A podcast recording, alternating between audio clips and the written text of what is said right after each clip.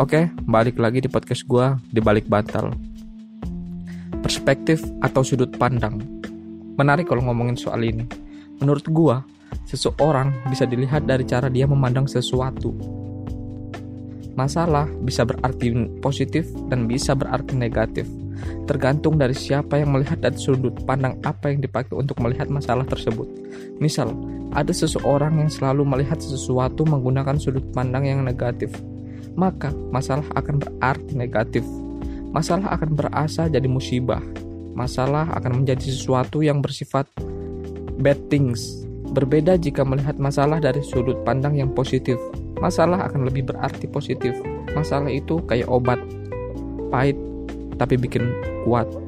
Pahit, tapi menyembuhkan. Gak usah deh masalah. Misal nih, by the way ini terinspirasi dari cerita nyata ya. Ada teman gua seorang bawahan yang melihat atasannya kesusahan, terus dia bantu. Sebutlah teman gua ini si Agus.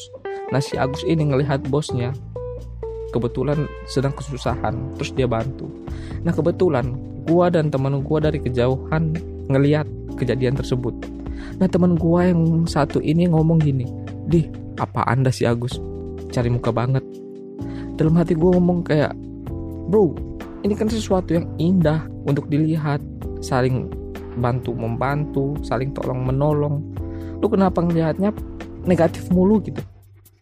Gua yang awalnya kagum ngelihat kejadian itu jadi ngerasa negatif juga. Maksud gue gini, jika sesuatu yang positif dilihat dari sudut pandang yang negatif, akan menghasilkan sesuatu yang negatif juga. Alangkah indahnya dunia jika semua orang untuk berpositif ria.